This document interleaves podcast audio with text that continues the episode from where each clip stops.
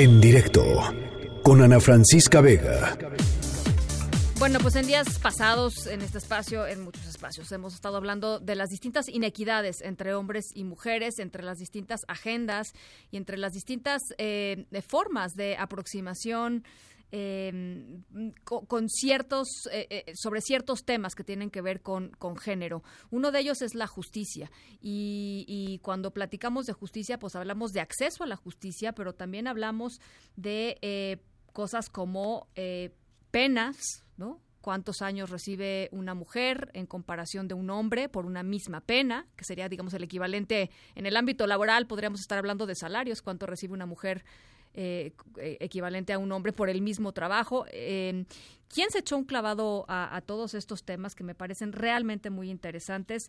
Es la, em, la mm, Asociación Civil Reinserta y Saskia Niño de Rivera, presidenta y cofundadora de Reinserta, está con nosotros en la línea telefónica. Saskia, qué buenos datos se dan a conocer hoy con respecto a estos temas de las desigualdades de, de mujeres en reclusión en México.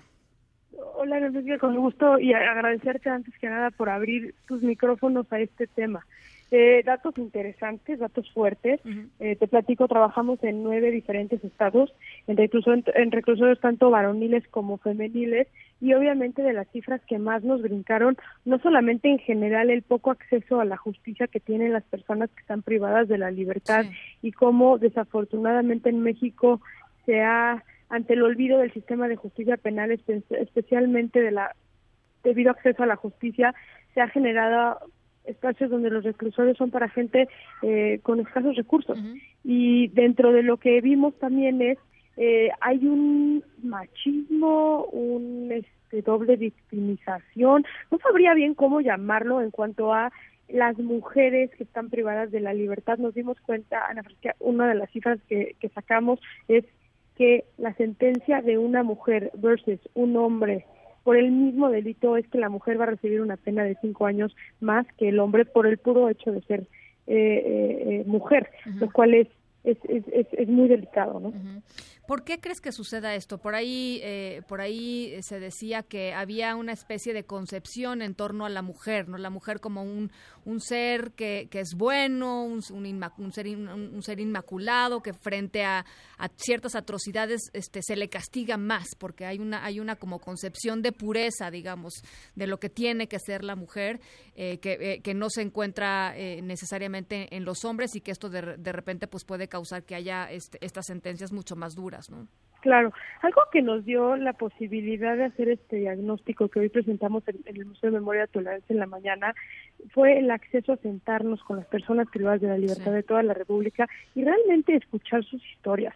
Eh, en el estudio hoy, eh, Ana Laura Magalón mencionaba la importancia de humanizar otra vez nuestro sistema de justicia penal y realmente no nada más hablar de cifras, sino qué hay detrás de ese número del cual estamos hablando, cuál es la historia humana tangible del sufrimiento de una persona que está en esa situación. Te platico rápido de, de, de Cristina, fue una mujer que está acusada por el asesinato de su hijo uh -huh. eh, y cuando te metes al expediente, ni siquiera a escucharla a ella, cuando te metes al expediente te das cuenta que quien mató al niño fue el esposo y al momento de ser juzgada, uh -huh. a ella el juez le reclama porque era su obligación como mujer cuidar del niño. Y por ende se le da una una una sentencia más alta que al mismo hombre que mató con sus propias manos a golpes al chiquito de nueve años. Eh, esta esta esta visión que tú dices de, de, de las mujeres no pueden ser malas dado a que no es su obligación salir eh, por el pan, el hombre automáticamente si sale a robar es como, bueno, usted tiene una familia al cual tiene que alimentar, ¿no? Eh, la mujer automáticamente es doblemente victimizada y es vista como el enemigo absoluto eh, que se atreve, ¿no? Este, a dejar la casa, a dejar de lavar y de planchar y salir a las a las calles y, y, y quizás sí cometer eh, delitos eh, o actos ilícitos. Uh -huh. Aquí aquí el tema también tiene que ver, Ana Marcia, mucho con el tema de la capacitación y el machismo con los mismos jueces Totalmente. o con las mismas personas dentro de los ministerios públicos, porque Totalmente. algo que vimos también muchísimo en este estudio detrás de las historias de estas mujeres es no sabes cómo se usa el género en materia de tortura para las declaraciones. La gran mayoría de estas mujeres mencionan haber sido torturadas eh, de manera sexual o por medio de sus hijos para poder eh, sacar declaraciones eh, convenientes, digamos, para pues, convenientes, claro. Este, muchas mujeres que te dicen, hay un caso en especial de una mujer en en en en, en Tamaulipas, no, Nuevo León, que nos contó cómo ella iba caminando en la calle con sus tres hijas y de repente se le cerraron en patrullas, eh, la treparon a ella a una camioneta y sus hijas no supo más de ella. La tuvieron en una casa clandestina durante tres días y durante los tres días usaron grabadoras los judiciales para eh, con las voces de las niñas suplicando ayuda donde a ellas se le torturaba con información de que las niñas las estaban violando y demás, ¿no? Entonces, este, obviamente ella termina firmando una declaración y cuando sale se da cuenta que la, policía dejó en la calle a las niñas, una niña tan chiquita como de cinco años, que también dices, este, a ver, ¿no? ¿Dónde está también el DIF que tiene que estar presente en, en la detención de estas, de estas, de estas, de estas, de este, cuando hay mujeres y hay niños involucrados. Entonces, creo que hay mucho que voltear a ver. Desafortunadamente, hoy, Ana Francisca, en la materia eh, de género, que hoy está tan, tan necesitada en nuestro país, eh, las mujeres privadas de la libertad sin justificar el delito o la razón por la cual están en la cárcel también de alguna manera han sufrido cierta violencia, cierta victimización eh, eh, a lo largo de su vida que es parte de la lucha de género. Oye, entonces, está el, el tema de la desigualdad de sentencias. Está el tema también que me pareció súper interesante que es el asunto de la defensa. Las mujeres cambian de abogados normalmente hasta en tres ocasiones, eh, mientras, que los hombres. mientras que los hombres lo hacen en todo, si lo hacen, lo hacen una vez y gastan más para defenderse, o sea, gastan más dinero para defenderse que los hombres. Eh, esto también te tiene que decir algo, ¿no?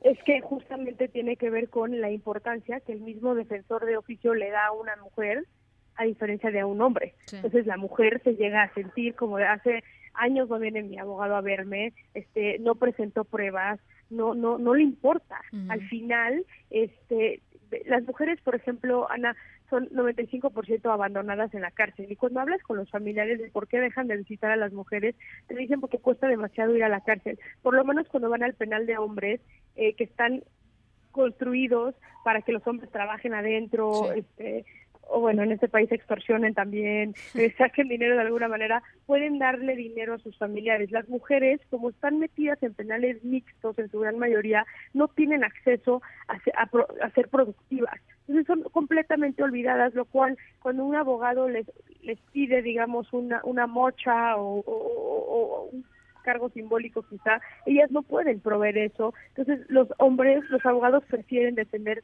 a los hombres, que como bien lo dice el estudio, se gastan alrededor de 50 mil pesos más que las mujeres cuando son este, defendidas. Oye, y finalmente el asunto de la, de la, de la calificación, porque tú dijeras, bueno, cambian de cambian de abogado, pero eventualmente pues la cosa sale bien, ya nos lo, ya nos lo decías ahorita, pero no, el 40%, digamos, ustedes les pidieron califiquen a su abogado del 0 al 10, ¿no? El, el 40% lo calificó con 0. El, el 65% con una calificación entre 0 y, 5, ¿no? Ni siquiera pasó, ¿no? De 0 y 5. El promedio me parece que está en el 2.8 eh, de calificación a los abogados y las historias de realmente son atroces en cuanto a eh, en Tamaulipas, por ejemplo, nos pasó mucho que las, las personas de la libertad te decían, nunca en mi vida he visto a mi abogado. Y pero ¿cómo si está sentenciado? Vinieron un secretario de acuerdos o algo así y me dijo, tienes 25 años de sentencia. Muchos por delitos que ni siquiera sabían que estaban acusados. Muchísimos migrantes. Eh, eh, también vimos y, vivimos. Y en materia de género, Ana, no quiero dejar de contarte la historia de Gabriela en la Ciudad de México, una mujer eh, proveniente de Chiapas que es acusada de asesinato, que ya falleció desafortunadamente por un cáncer maltratado de mama, donde a ella el asesinato lo comete su hermano. Y el abogado que junta a la familia para contratar, la recomendación que hace es que se vaya la hermana a la cárcel y que ella se eche la culpa, dado que ella es mujer y ella no tiene que proveer por una familia y por unos niños. Entonces, está grueso el tema de género, está grueso el machismo en el que estamos viviendo y creo que este estudio, este estudio cuenta de primera mano de las voces que están privadas de la libertad, cómo se vive el acceso a la justicia. Manifestado ahí, ¿no? Manifestado esta inequidad de género también ahí en las cárceles, en los juzgados, en la manera en cómo dictaminan los jueces, este, en cómo los defienden los defensores de oficio, en fin.